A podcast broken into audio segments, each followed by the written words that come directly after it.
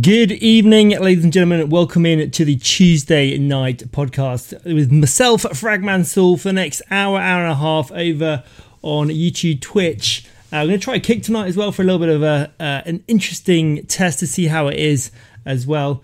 This podcast will be released over on my RSS feed on to Spotify as well. And I want to say, guys, this is number 6 of the podcast, and we're finally... I'm gonna getting a bit of traction and getting used to the content creation on the podcast side of things. Thank you very much, guys, for the support as well, and we've got a couple of new channel members as well. So thank you very much for that, guys. Hope you're having a good Tuesday. And in today's podcast, I want to talk about a few things. Mainly, we're going to be looking at Cyberpunk and Phantom Liberty, the new trailer for the first DLC that's dropping over in September.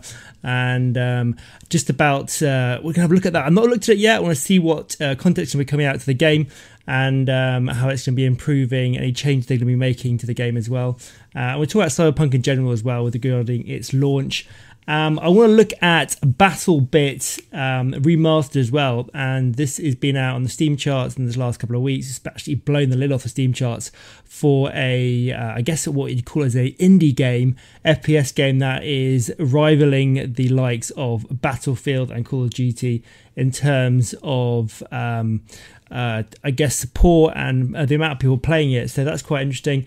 And that's going to be relating to a final topic for this evening, which is going to be...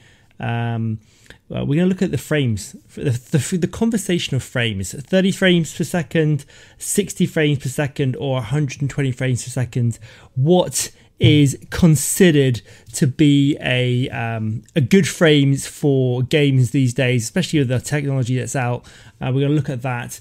And a final thing that I want to talk about is going to be, which actually isn't on my notes, is the it's kind of a little thing that I was watching on one of Asmongold's clips today, and it's relating to Narc, who is a content creator for Ashes of Creation. Did a commentary post on somebody else's message or somebody else's video live on Twitch, and sort of like argued points against another creator, and that creator didn't like what Narc had to say and then copyright striked him on Twitch, which then caused a massive blow up. Narc did a video on it on his YouTube, and subsequently the copyright strike on Twitch has been removed. I want to talk about that because it's quite a big thing, really, in terms of content creation and career, as well as like respect for other content creators. Anyway, that's the outline for the podcast. I want to start with Cyberpunk though, because Cyberpunk 2077 we covered on the YouTube a boy back when it came out. Really enjoyed sort of like the hype for the game, and then the launch happened, which was absolutely shocking. The game had been developed for a long period of time, and it's taken a long time for them to kind of pull out of the the kind of like the mess that they've made regarding Cyberpunk, and they finally they took a long time actually getting a release version of the game that actually works, especially for consoles. A terrible launch, really, and I kind of feel that it's gone down as history as one of those launches which is absolutely shocking. It's going to be a benchmark for how not to launch a game, especially after the promises of a game that was supposed to be an amazing sort of like next step in the terms of games and technology and sort of storyline, sort of graphics, interface, and it came out as a buggy mess, a real disaster, especially on consoles. And interestingly, before we get stuck into the Phantom Liberty, the new DLC, I want to read an article for you guys. This was with the CD Projekt Reddit. I think this is the PR guy. The vice president of PR and communication thinks players were too harsh on Cyberpunk 2077 around the launch, claiming that it became a cool thing not to like. Now, if you want to actually reflect back on the launch of Cyberpunk 2077 back in, I can't remember, it was released, was it 2020, December 2020?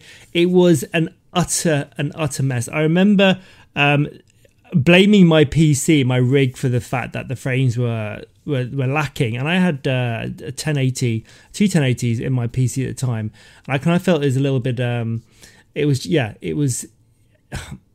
It didn't work too well. I think the PC version was a lot better than the console version, but then I looked at the clips and the videos on Cyberpunk on the consoles. They're blocky graphics. There was jerkiness all over the place, and it was just an utter failure in terms of performance. And even they had the NVIDIA sort of cloud-based gaming system. I remember logging into that to see if I can try it on a RTX 70. I want to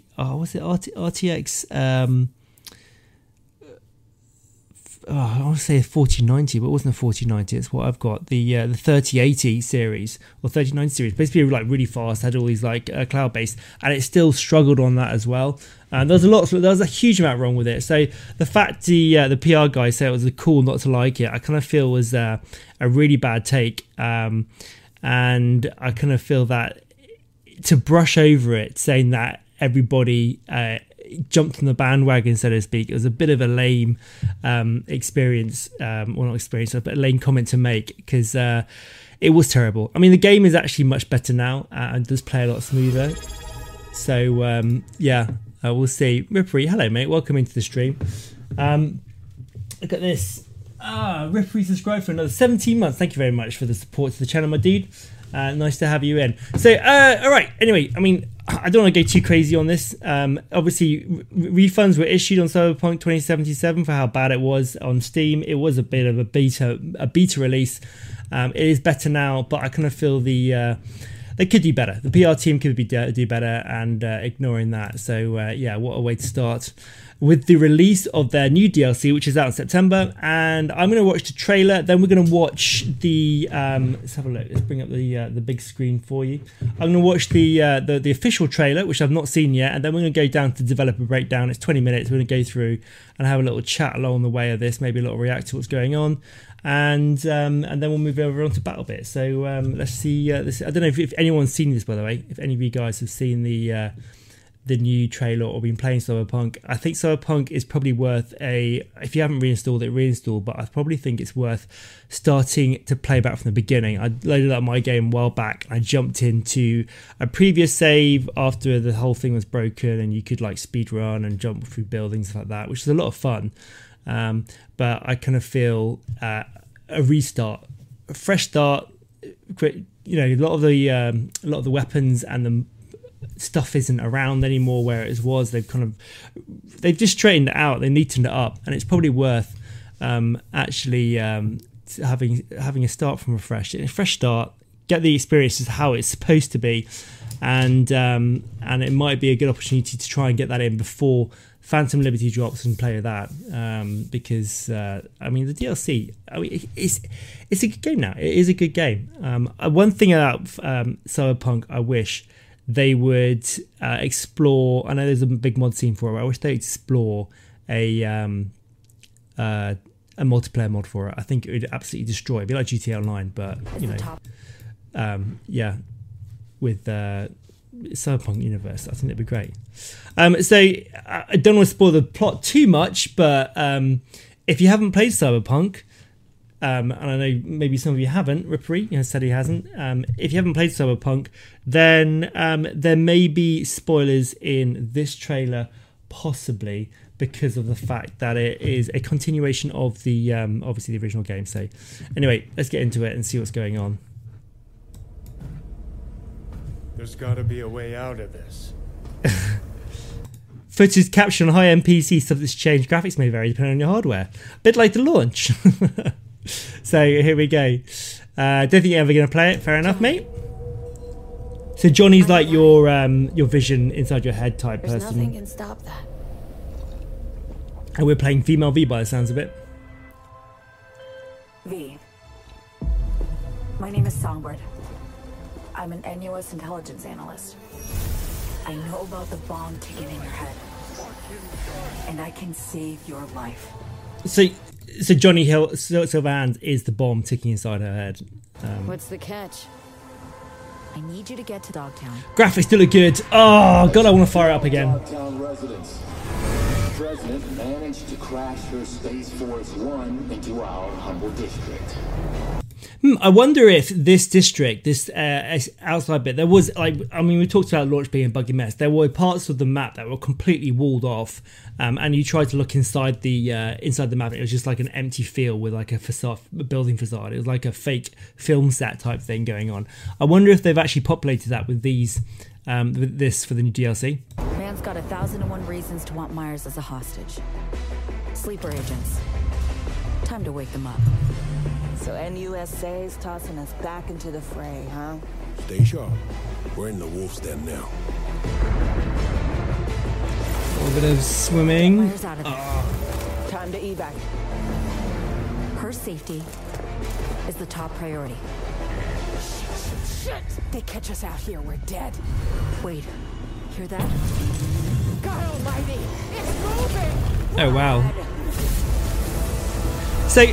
the thing about these trailers, right, they always kind of like hype up the scenes. I mean, the actual game itself, there are moments where you do feel like it is this sort of action pack, but they're obviously bringing in the big cinematic scenes. The biggest problem we had in Cyberpunk was the police and how they responded to to you kind of like disturbing the peace, so to speak. They were like on you in no seconds flat, and they just like spawned from the middle of nowhere, which is just random as hell. This way! Quick! Oh, there she goes down the lift. Someone ratted us out. You know, V, treason ain't ever black and white. It's a charade, V. Idris Elba. Wherever she goes, people get hurt. Bodies drop. Just want what Songbird promised me.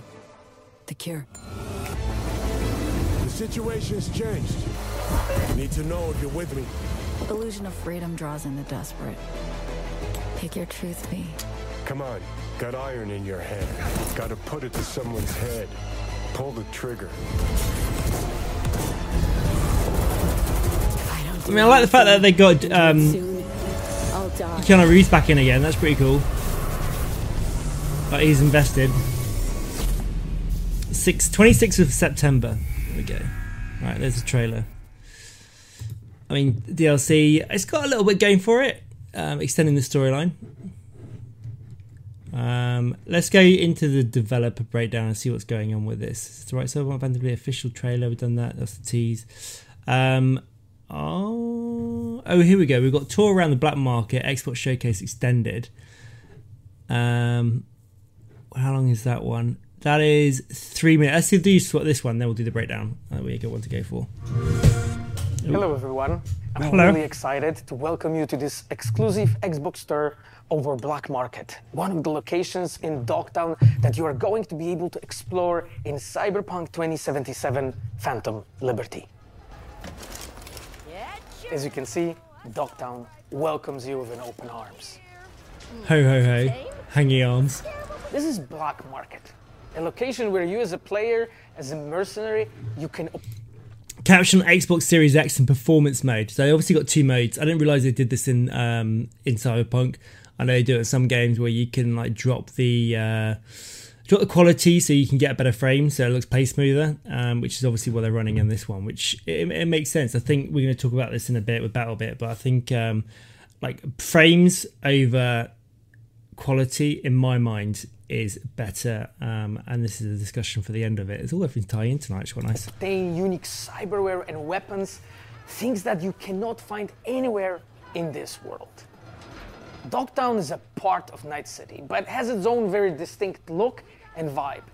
It's outside of the jurisdiction of NCPD, attracting all kinds of eccentrics and dangerous characters. Black market. Radical mods, June. Never seen anything like that on a non-maelstromer. You mean this? Ain't seen nothing yet. Check this out. Flame throws on your elbows. Our work into making the world feel more alive. Small scenes, secrets to find, Easter eggs. Make this place feel more vibrant and more believable. So I wonder if they've done the extent of, you know, if he said he's done Easter eggs and like extra little details throughout the entire of the DLC map, if they've actually gone back on the previous game as well and extended that out as well. I think that'd be a nice touch if they did, just to kind of flesh it out, because I feel it kind of needs it. But what's inescapable in Dogtown is Kurt Hansen. Kurt is a leader of Barghest militia who rules Dogtown with an iron fist. You've come to the right place. Iron fist. NCPD, gang wars, not in Dogtown. Taxes, Uber. Check this out. In Dogtown, I keep your business safe as long as you abide by my rules. A really nice guy, as you can see. The black market also is a place where you can find new illegal weapons and goods. They are some of the most powerful items in the world, but are often much more dangerous to use. A new cyberware capacity system, which leads you to push your body to the limit and give you new abilities. Nice. Okay, new mods. Sounds good. Thrilling gameplay experiences, like the air dash or the ability to see the enemies through the walls, or change your appearance to lose the heat. So in the original game, before they changed it and updated the patch, they broke one of the cybernetics, so you could actually speedrun and bounce. And there's quite a few videos I've done some on this as well, where you can climb up buildings and through walls. They removed it, which is a real shame, because it allowed you to explore the city and go places and like just climb walls and have a lot of fun and explore the city in ways that you probably wouldn't, well, you probably weren't intended to. I wonder if they bought a cybernetic in that can actually replicate that in a bit. If it's an air jump, I wonder if you can actually like go back and climb walls and jump where you weren't supposed to, but you can now, because it made the game so much fun to explore. The Barghest is the authorities of Dogtown, and they are more dangerous than NCPD. When you as a player commit crimes in Dogtown, they are the guys who are going to chase you. We have so they got their own police. Completely overhauled the police system. Neon police. All right. Actions are more believable, dynamic, and diverse. The team has been don't get blue. Why has it gone blue? Passionately to deliver you more deeper. God damn it! I don't know why has it gone blue. It did this last time. The police system was the biggest mess. I mentioned it earlier. I didn't realize they've overhauled it. If they have overhauled it and they've made it good, then it might be actually quite a good, enjoyable game just to kind of roam and wind up the police and get them chasing you, because it's the one thing that was so unbelievable. You just hit someone and they're there shooting you. And there's like, I'm thinking about GTA Online or just Grand Theft Auto 5. It was one of the greatest things to do is after you've done the missions to explore, just kind of go roaming, was to try and get your wanted level up and increase it. And it'd just be like evading the police, like, you know, and having your own little mini game within it. And I felt with Cyberpunk, you could never kind of experience that sort of playability, because the police just came at you out of nowhere, and it was just kind of, it just felt wrong and weird and fake. So the fact that they overhauled it would be an interesting one in itself.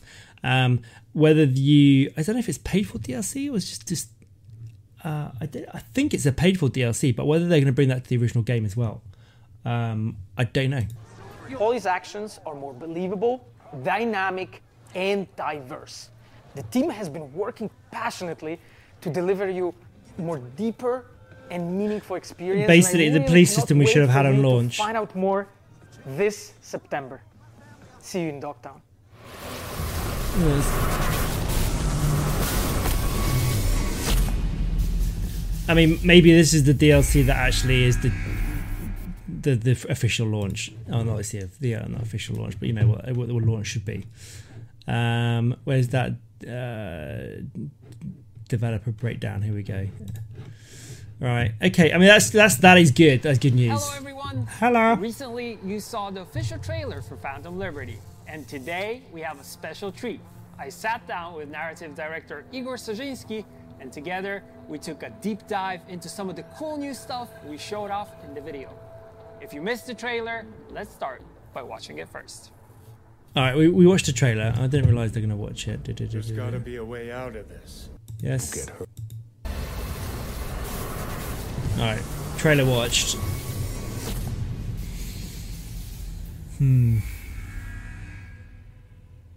Awesome stuff, a lot to take in. Thankfully, I have narrative director Igor Sozinski here with me. Igor, thank you for joining me. Thanks for having me. Hey. We'll be going clip by clip, and we'll be dissecting what we just saw. And we'll start with the setting, Dogtown. Looks like a lot of chaos, a lot of control. Yeah, I want to know where this is on the map, actually. City, but Tell me more. Yeah, pretty right, actually. Dogtown, formerly known as Combat Zone, but renamed to Dogtown by one Kurt Hansen. It's the guy who you saw on the billboard. I wonder if they're going to bring a map over it. Of Dogtown, and this mix between a tyrant, a protector, but first of all, a businessman. Our inspiration when creating Dogtown with its internal dynamics and politics, and also Kurt Hansen's character, were South American drug lords, guys who invest into local communities, build schools, bridges, become those... You know, Pablo Escobar-esque type. Actually, at the same time, to treat those communities as a cover-up to all their, you know, dirty, shady US government deals. Drugs, weapons, you name it. Caring for the community. Yeah, caring for the community. Yeah, and British government. The case here. Kurtz controls Dogtown, at least parts of it, using Barghest. Barghest is his military unit. It's like part gang, part military unit. Actually, it consists of both Militech soldiers from Kurt's unit who stayed behind in Night City during the last corporate war, mate. See well, dude. Come back home and just make this area their own. And also it consists of like different gangers, marauders who joined, you know, since then. Interesting mix of people coming from different walks of lives. Yeah, and they aren't exactly the most sorted out military unit. Sometimes they do things on their own, but for sure they all very much respect Kurt and his like word is, you know, just saying. He's the boss. He's the boss. Yeah. Dogtown itself is actually a very interesting place, full of contrasts. Is this weird mix of, yeah, as you said, like authority and anarchy. You have areas which are controlled by Barghest and also like safe in a way. You can find, you know, rave parties under the stars in other places. Other places are just so dangerous that almost no one goes there, and it's very go for a random fight, I guess. Trauma doesn't come to Dogtown because, not surprised. Because it's too dangerous. So trauma is the is basically like the ambulance service, the medical service, and when the original game came out, or prior to the original game, one of the trailers was like seeing the trauma team come in like as part of the mission and take the whole idea was to take like high valued like people or classes or like high profile class. Who had like medical insurance to come and save them, and you know they'll all come out with weapons and stuff. I never really got a feeling in the game when it came out and launched that those guys were a big part of the game. All you did find was there's always like maybe like barricaded off parts with like the ambulance and then some police standing around, and that was it. You never really felt a sense of like, if you started shooting people on the street, then these guys would come in and like save random people if they were, you know, in the high industry zones, and they obviously had the insurance and they would fight back. You never got any of that interaction, and that could be such a simple interaction to have to kind of complement a police system where you would have, you know, if you start shooting randomly people, then the police would turn up. But then if you shot someone who was classified as like a high class, high insurance paying person. On the kind of algorithm of random people, that these guys would then come in as well and fight alongside the police, and you get like and try and save that person and bring him back to life. And that would be cute, a very cool little thing to have, like as part of the interaction, making the world seem like convincing. But we never got any of that.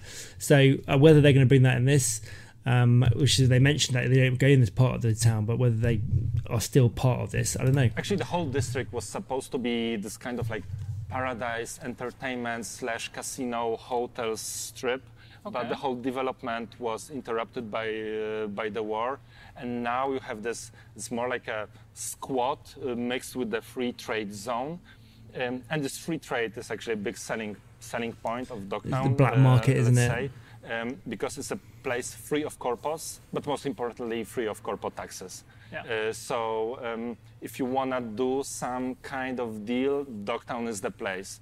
On the black market here, you can find all kinds of stuff from... I wonder what extra tech we're going to get. There's an official trade too. We haven't seen that one yet either. Custom, you know, something, custom cyberware.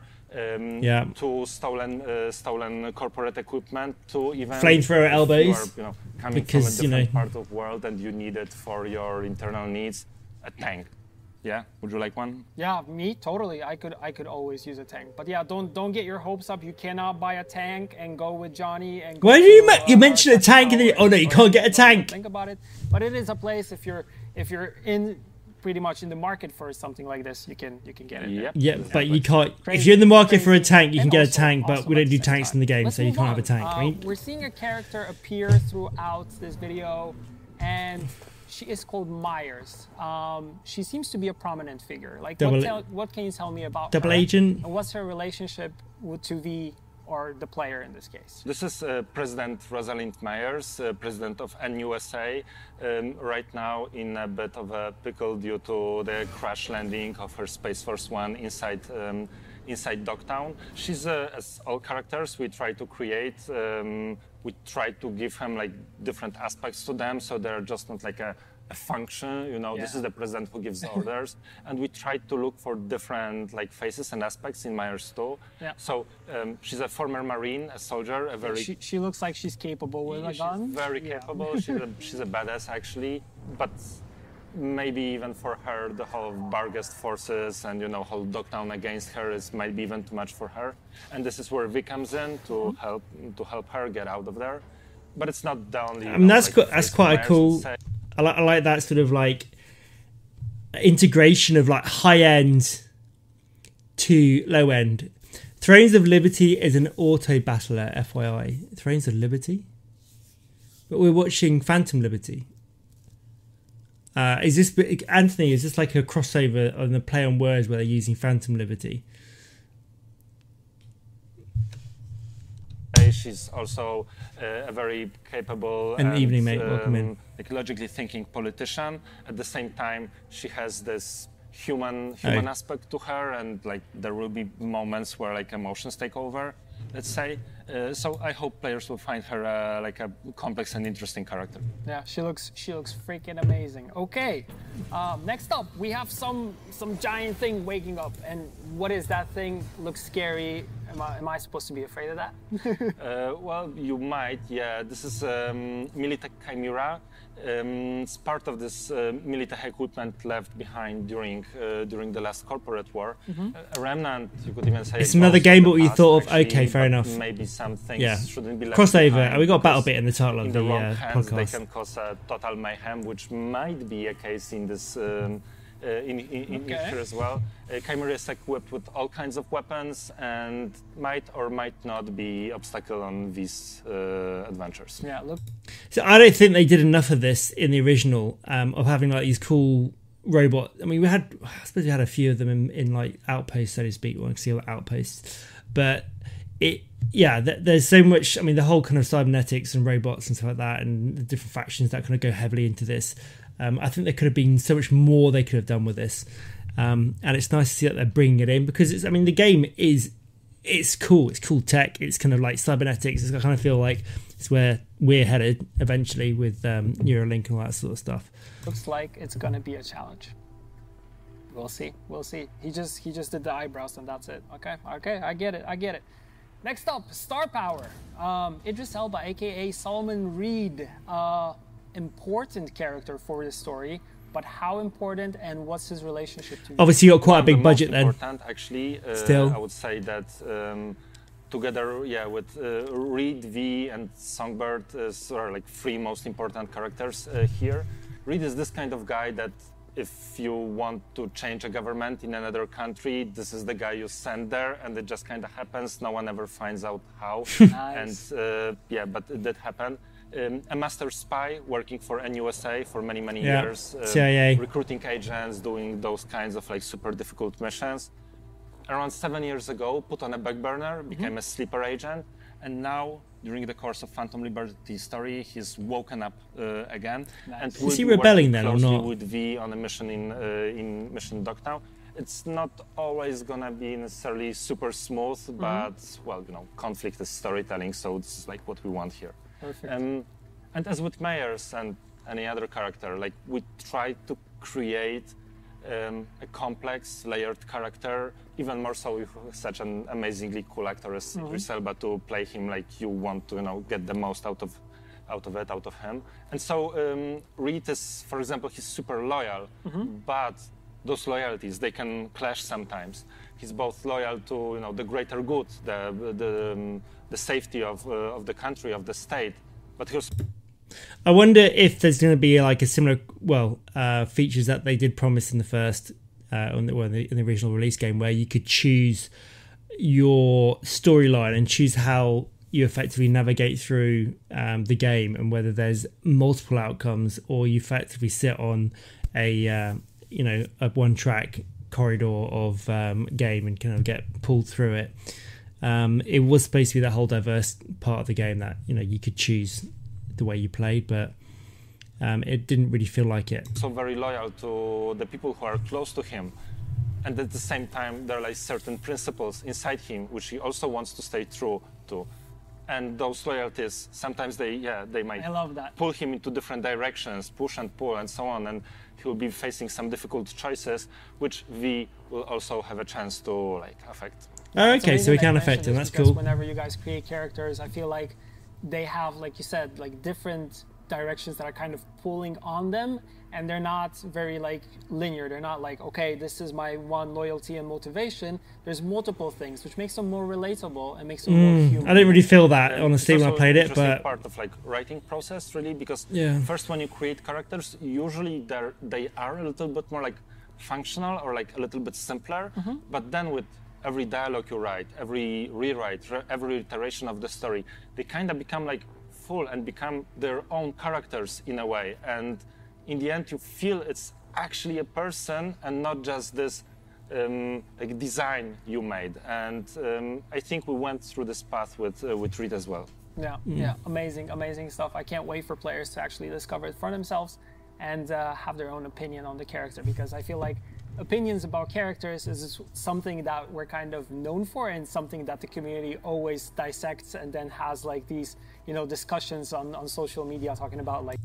I feel that the Witcher series had much better in-depth character progression than Cyberpunk. I think it could have been tarnished by the way Cyberpunk played, and the mess that it was when it was released. It kind of like a lot of my gameplay was back on the original release of the game as opposed to now, which is why a replay might be a better option than picking up on my previous save and just ignoring all the content that I've played and just kind of like starting afresh. I've given it a bit of time, and I feel that it may be wise to start again, play through, and hopefully have these interactions and these kind of like diverse conversations in the game and actually pick up on that, as opposed to feeling that I'm just kind of like playing a single player stroke open world messy multiplayer game. Not multiplayer game, but open world game, sorry. Like, do I like this character or I dislike this character? So it's something really, really... This is what I'm really hoping for in this case. Yeah. Perfect, perfect. All right, moving on. Next up, we have a character changing her appearance. And this is something that we haven't seen before. Is this something just kind of playing into the spy genre, spy theme of the expansion? What I really love about games is that they are usually just much bigger than movies, just in terms of like pure runtime, of hours to spend with it. Yeah. And so you don't really want to spend all this time just like in just one approach, one angle to it. And spy thriller is a very like potent and rich genre you can take from different places. And there are like different fantasies to it. So you have this super agent fantasy, right, which is like Mission Impossible or James Bond, cool gadgets, making use of them, cool look, you can get a face mask and smooth and so on. And this, for example, would be aspect of this, but we also got inspired by many like other things. You can have different approaches. You can have this Bourne, which I personally really love this series, when it's just one man against the agency, against this power, trying to escape and like, outsmart them. You can have this fantasy from like Tinker Tailor Soldier Spy, when you actually work for the agency, but it's this crazy intrigue of like lies and super smart people trying to outsmart one another, and you just have to be the top dog in this case. There's the spy game, and first and foremost though, we tried to draw inspirations from actually real world. So it sounds like we're going to have a bit of a choice on which direction we want to play, whether you go for like the stealth spy, whether you go for like the Jason Bourne beat the crap out of everything spy, or a bit of a combination of both. I'd like to think that the story arc would reflect that and allow you to kind of explore different approaches to it. But I've got a sneaking suspicion that you're going to get railed onto one path, one track. Books, interviews, reportages about real agents, real spy operations that happened all around the world. We always, in our games, try to create this like grounded base, so it's not just like a remix of another things you saw, a remix of a remix in a way, but there's something really true and relevant to it. And so in the end, you kind of try to end up with something that's both like cool and recognizable, but at the same time real and unique. And also the setting, right? Night City also is something, and actually cyberpunk as a genre kind of plays into this because the high tech and also kind of everything being kind of dark. See, this is the one thing about, let's say one thing about, this is the thing about cyberpunk, is that it's got a foundation that's already been set and written about prior to this game coming out, which makes it, or I would say prior to the game coming out back in 2020, it was already a tabletop game. It already had a massive, rich history of wealth of information. It had all the characters developed but the kind of backdrop of the city developed. And just to flip to last week, we talked about Starfield. Starfield is a completely new IP, so it doesn't have that rich background of sort of like history to go by, narrative to go by, which I think is one of the biggest negatives towards Starfield. Whereas Night City has just got so much character development already there. They can do this sort of stuff, and it makes sense. It kind of plays to the whole thing. Plus, then you, like you said, you have the movies. You also have real spies, so actually real people who worked in the field, and you're also pulling from all these directions and adding the cyberpunk motif and theme to it, and actually building this something that is familiar, yet different at the same time. Yeah, exactly. In the end, we want to end up with something new and unique and fresh. And like, I'm always looking for something that hasn't been done before, and like, or maybe not in this way. And we try to put our own spin on this. We added even a little spice of 80s and 90s action movies, which I think make it all a little bit more just dense and exciting. And can't be an 80s and 90s action movie. If you guys have watched the latest documentary on Arnold Schwarzenegger, it's proof of that. Last clip that we're seeing, a character that we see appear quite a few times throughout the video that we just saw. Who is she? Because she seems like she's very important to V and also to Solomon Reed in some sense. Yeah, exactly. The third, I would say, most important character in the story next to Reed and V. Personally, my favorite one. I think it's because she is just, for me at least, she feels so similar to V in certain ways. I always imagine that maybe in another universe, it could be actually V who's working for NUSA and Songbird being the street punk, really.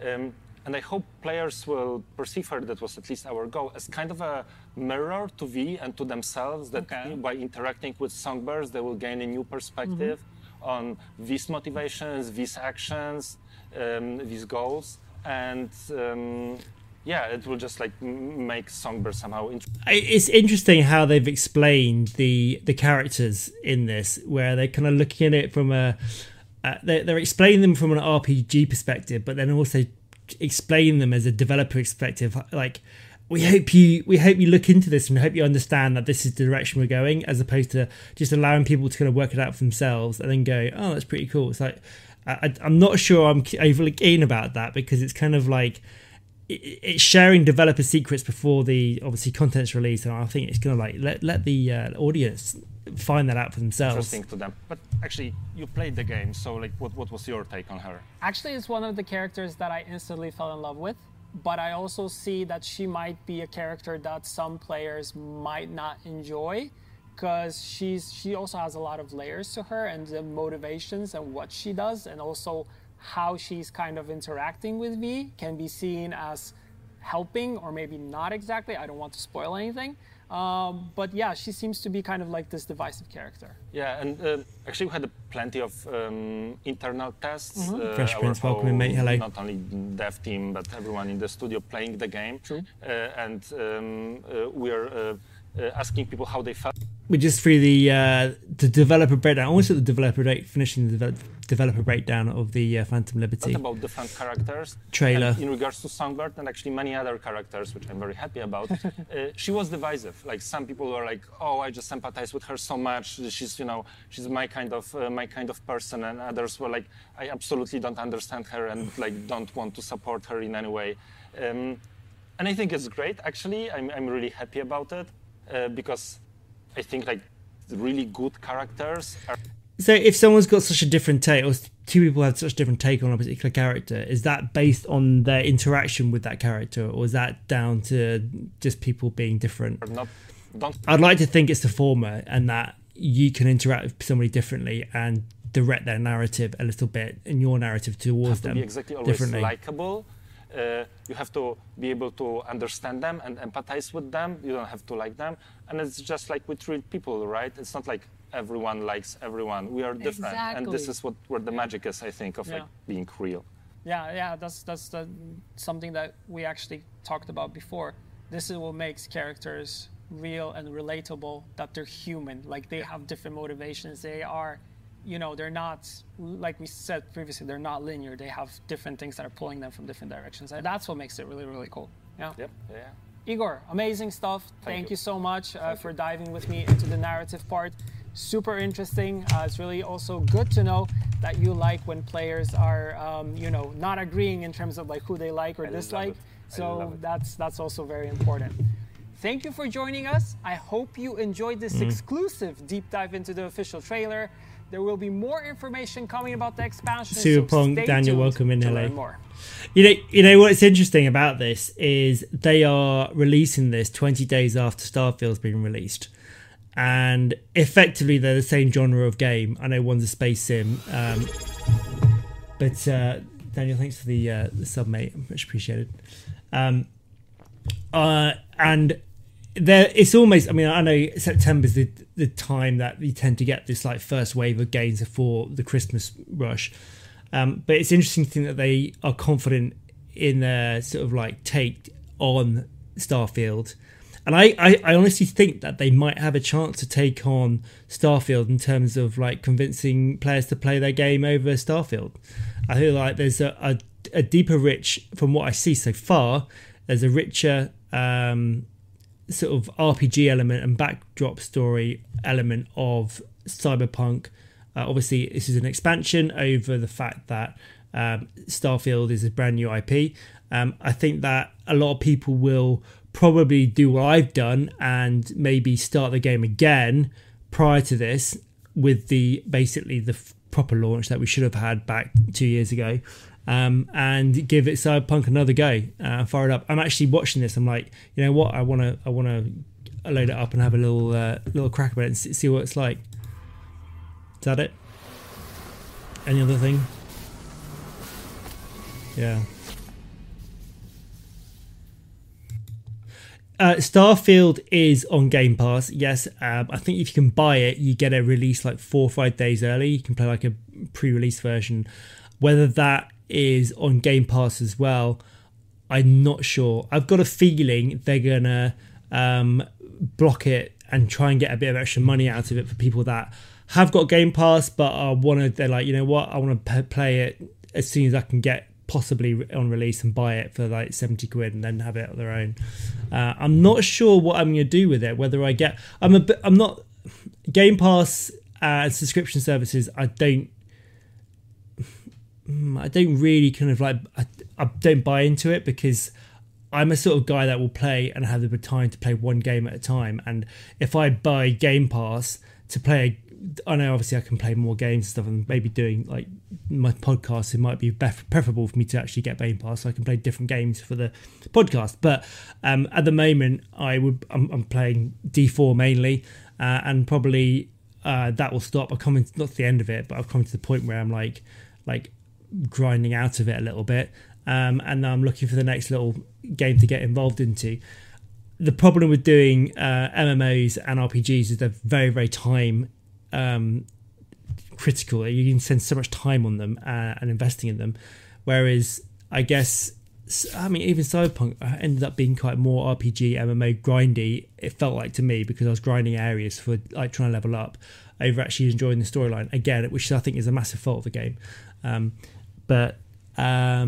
Yeah, I think Cyberpunk, if it's like Skyrim, not Cyberpunk, sorry, Starfield, if it's like Skyrim, then I think we could have a good time with it.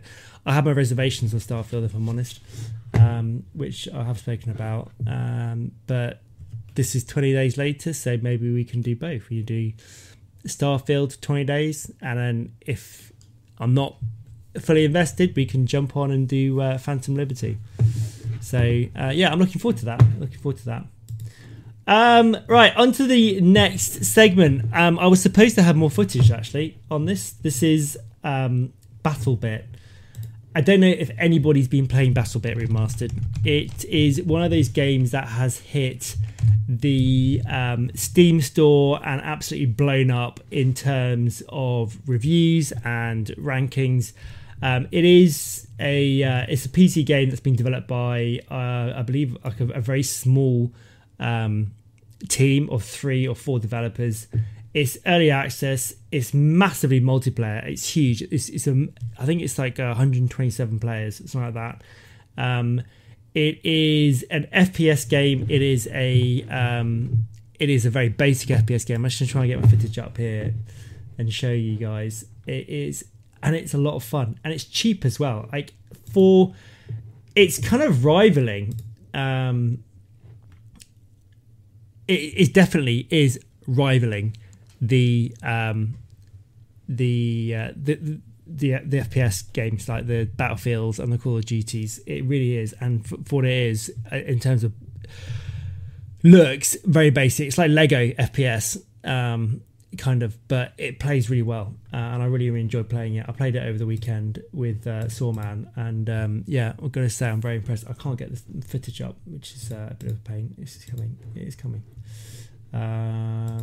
If I can get it up. Game PC. The BattleBit Remastered. This gun is so mean when you start firing it. Alright, I'm going to turn the volume off on this because it is not good. Big game of the year, definitely Baldur's Gate. Baldur's Gate is a bit of a weird one. Hasn't Baldur's Gate actually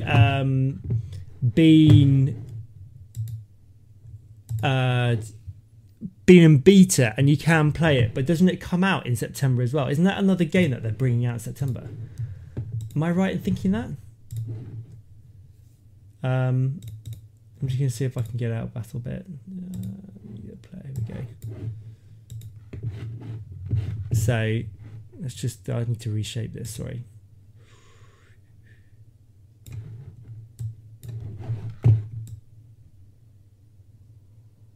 That'll do.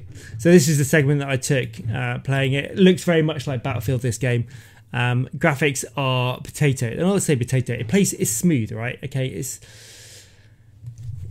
I mean, yeah, it's smooth. It's like Lego. You can drag people. There's some really cool features in this. I haven't changed any of the settings. I didn't have time. It's just jumped straight into it. And you heal yourself. Heal yourself. It sounds that's a really shit way of kind of putting it. It's one of those games. It's got lots of little features and layers, and it's got it's an FPS game that has a element, I'm not going to say survival, but hardcore FPS. So your health stays low unless you heal yourself, or you have bandage where you can stanch the bleeding, for example, but then you need to get a medic to kind of fully heal you up. You run out of ammo, you can't regenerate your own life. It's not like sort of COD where it's another FPS light. And it does have that, I don't want to say survival elements to it, but it plays really well, and it just feels good. And I think the developers are clearly a lover of the genre. I want to get a bit of information about this before we go into it. Developers are Sergeant Oduke, Oki Dookie, the Liquid Horse, and Valakis. There's 3 guys using the Unity engine on this. And they've just created this game out of nowhere, and it's It's just absolutely blown up the Steam charts. Like 9 out of 10 on the Steam charts, 10 out of 10. Massive amount. In fact, let's have a look at how many people have been playing this at the moment. Steam game users, BattleBit charts overview. It's absolutely huge and very worth a go. I think it's like £12 or something like that, and it's only like 4 gigs as well. It's crazy. Okay, top selling games at the moment. It's number 2. Most played is 1, 2, 3, 4, 5, 6, 7, 8, 9. It's 9th. It's £12.79 this game. The current players are 72,000 players playing this game. Destiny 2 has 80,000 players. PUBG has 88,000 players. Rust has 93,000 players. So it's got a huge... It's beating Call of Duty Modern Warfare 2. Currently has 67,000 players on Steam playing the game. I know that is on Steam. I don't know if that equates to... what is on the Battle.net as well, but still, I mean, that is massive. 72,000 people playing. Peak today was at 76,000, and it plays smoothly. There's no lag. There's no problems with the game in terms of like. You know, you're not getting stuttery mess with like loads of explosions. It's all the scenery is smashable. So if you play an assault class, I think you can get a hammer and you can break walls. See, his medic's healing me at the moment. So I'm going back to my teammates. It's got proximity chat, so you can press a button, you can talk in proximity, or you can talk in team squad match. I mean, the game mode that we played in has massive players. All those blue dots on the screen. There's like. Are all people. So like what's that, 727? It's like that's 64 versus 64, isn't it? I mean, something crazy like that. The weapons take a bit of time to get used to, and especially the sniper rifle. I didn't hit on that well. There is a progression in your weapons. There's progression in your classes as well. So you got something to play for. And it just plays well. It's just a very simple shooter. And the point about this is that you don't need to spend hundreds of thousands in developing a great game. You just need to have the right, I guess, ethos in the game, and you can create a game that is competing against AAA games. And to be honest, if I was working at Activision, or if I was working over in DICE and this game, which is competing against the player base in terms of like playability. I mean, look how blocky that pistol is, right? Look how blocky. I mean, look at it. Pause it for a moment. Look at that arm. Is literally a square. They've literally gone. Their arm is a square. But it just you don't need that in it. It's just you don't need to have like the super graphics to kind of make it work. It just plays nicely. And the great thing about this is there's so many people playing it that. You go in and you get full games, full lobbies, and you know you can. It just feels good and immersive. And like I was playing with Viking Trash and Sawman, and I ended up not finding another squad, but just kind of like merging with some other players and just talking to them like off piece. And it was just it was awesome. I don't even know what I'm doing in half of this, if I'm honest. I'm first time I jumped in, but yeah, great game. I'd highly recommend it if you're on the PC and you want a bit of a an FPS sort of like light game mode. I mean, look at that. He's dragging his teammate and going to go and heal him, dragging out of the way. Oh, that is Sawman. Yeah. Okay. The next thing I want to talk about is, I don't know if we should have this in the background. I mean, it is the debate on frames. I kind of feel that, I don't know if you guys knew this, but Starfield coming out September is... 30 frames on console, which in my mind is shocking. I really think that games on the latest generation of consoles, especially if they are a first person shooter based game, should be 60 frames per second. I feel that it's not fair. I'll say not fair, but I kind of feel like it's a bit lame if it's 30 and not 60. I think it should be 60. It should be either, the choice should be 60 or 120, not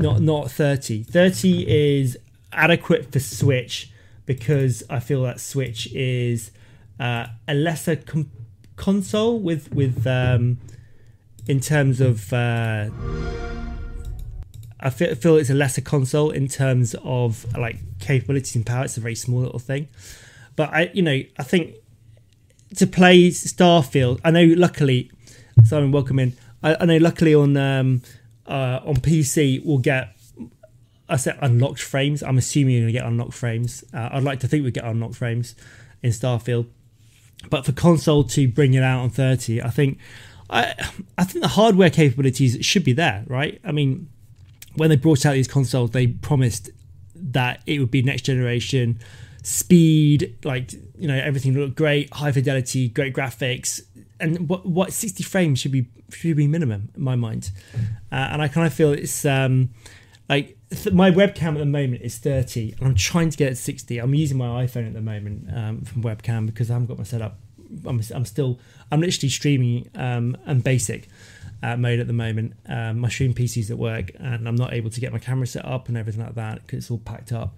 So I'm using my iPhone, and the quality's great. It does do 60, but I can't get it to run 60 on OBS, and it frustrates me because it's a bit jerky. And for me,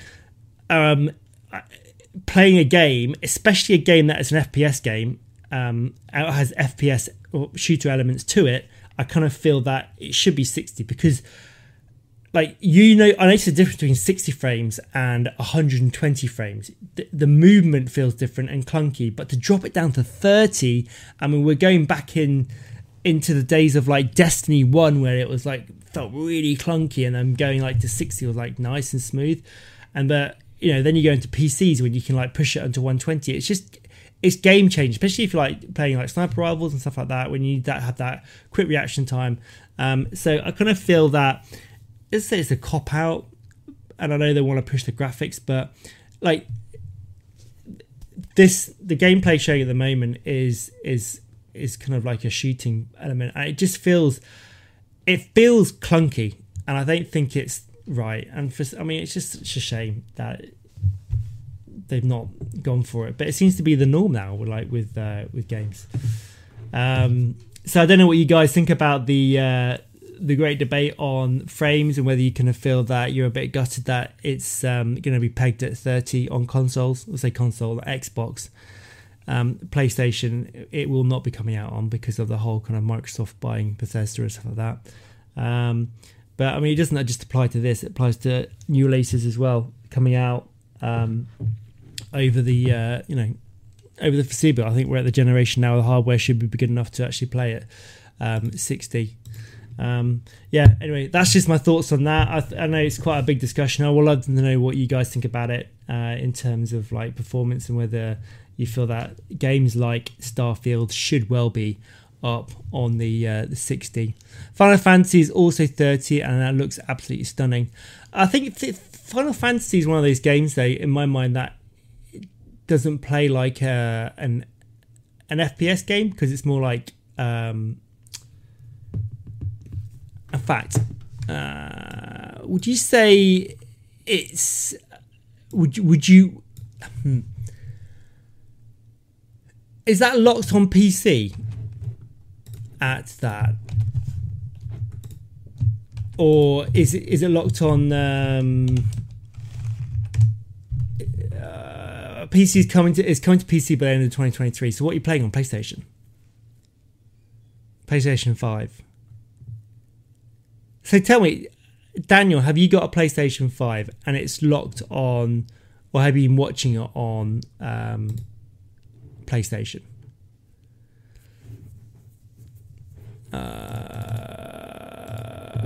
Watch Glenn play it on PlayStation 5. Oh, okay. Fair enough.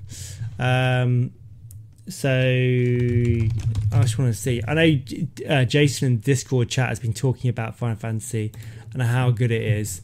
I never ever got into the Final Fantasy series. It was never my thing. So I don't quite know what I'm looking for here. Is it? How does it play then? Oh, okay, so it's a bit. Yeah, so it's real time, not turn based. It's like a third-person action type. A bit like an MMA type thing. That's quite cool. Ah, it does look very cool. It does look, I'm just watching it now for guys on the audio podcast. I mean, it looks. Is it an MMO? Is it or is it multiplayer? There's other people there. Like, I don't know. Maybe I need to do some more. Yeah, more research on that. It does look very good though. Okay, a little bit of drama for you to finish off with. This is involving Narc. I don't know if we can get Narc up on here. Narc does Ashes of Creation. Well, I don't know if I come up here. He is. He's basically built a channel off the back of Ashes. He's quite a funny humor, and I quite enjoy watching him. And he had a copyright strike from another creator because he did a reaction to it. And I think the video or the conversation for me is more about as content creators, when we are doing videos and someone puts out an opinion and then you make a comment, or you have your own opinion on their opinion and you don't agree with them, when that content creator... like this Narc got a copyright strike on his Twitch channel. This is the video here if you want to watch it. He's explaining all of it. And a copyright strike in terms of content creation is not good. It's in YouTube, if you get 3 copyright strikes, you're out. And it's a big deal. And it'd be the same on Twitch as well. Narc got copyright striked on Twitch. He started streaming, and it was based on the fact that he played a clip for a minute of this guy who had an opinion on the latest update on freeholds on Ashes of Creation, which basically freeholds is where you kind of have your own plot of land where you can build your own house, but they're going to be limited. And this guy basically call out developer and just basically got a bit personal with it. Narc said that's not very constructive. You can be constructive about your criticism, and disagree with this other guy. And then this other YouTuber basically copyright striked him, which means that it will probably limit his ability to get partnered on Twitch. And it's just not a very nice thing to do. And you don't copyright strike someone's content for doing commentary on it. Copyright strikes are there for you basically taking someone's content entirely and putting it on your channel as your own. If you're making a reaction piece or a news piece or a commentary piece on someone else's content, in terms of legally, that you are allowed to do that, especially if you're doing it on a game that's not yours anyway, and you're just commenting on someone's IP on it, someone's opinion on it, and it's just a really shitty thing to do. And I know this has happened prior before. I know this happened in Elder Scrolls Online with Horcrux as well. He did that with a few guys that basically reacted to one of his videos where he kind of like had a go at other creators for botting and view botting, which they weren't. It's just the way that YouTube works, and it's a misunderstanding on YouTube, but he got really quite nasty against other content creators. All the other content creators had a go at him, and then he started copyright striking as they're doing reaction videos to his content. And it's just kind of like, it's drama on drama. It's just kind of like really frustrating for these guys that obviously want to comment and have a community discussion about it, then got copyright strike, which is like, you know, can ruin people's channels. So I kind of feel that's just it's a bad thing. Anyway, it's just a bit of drama that's happened. I was watching it today on Asmund Gold, and I found it quite interesting, and it kind of like brought back memories of the Elder Scrolls Online drama that we had back last year with Horcrux. And basically, if you are a content creator, don't copyright strike other people's content for basically doing a commentary just because you don't like someone else's opinion. It's lame. That tool is there to protect creators from having their work stolen from them, not having their work reacted to them. And that's all I wanted to say about that. Anyway, guys, that's it for this live stream. I've really enjoyed doing it tonight. It's been great. I've said live stream the podcast, and I will be back again next Tuesday. I want to try and start doing. I've been trying to say a Thursday session, but it's just proving to be quite difficult at the moment. Hopefully, you guys have enjoyed the content tonight with the Cyberpunk, and give BattleBit a little bit of a go. Next week, I'm unsure what we're going to do. So if you want to suggest anything for next week's podcast in terms of games, drop it in the Discord and I'll give it a little play. And maybe I can play it actually live. It would be quite nice to kind of join you guys. It's been a bit of a while since I've done that. And yeah, thanks for watching. Thanks for being part of the stream. I'll see you guys this evening. Take it easy. Have a beautiful night, beautiful day. And thank you to my new members over on YouTube as well. Daniel, I know you're here. You're one. We've got... I've forgotten his name. I don't want to... Can I give you a shout out? Just quickly. Misty, of course. And... Oh, we had a new guy, like 13 something or other, joined in. I feel so bad now. Call me 31. Thank you very much for being joining the membership today. You made my day, mate, for doing that, and you made some very nice comments. I know you disagree with some things I said, but that's cool. It's all very good.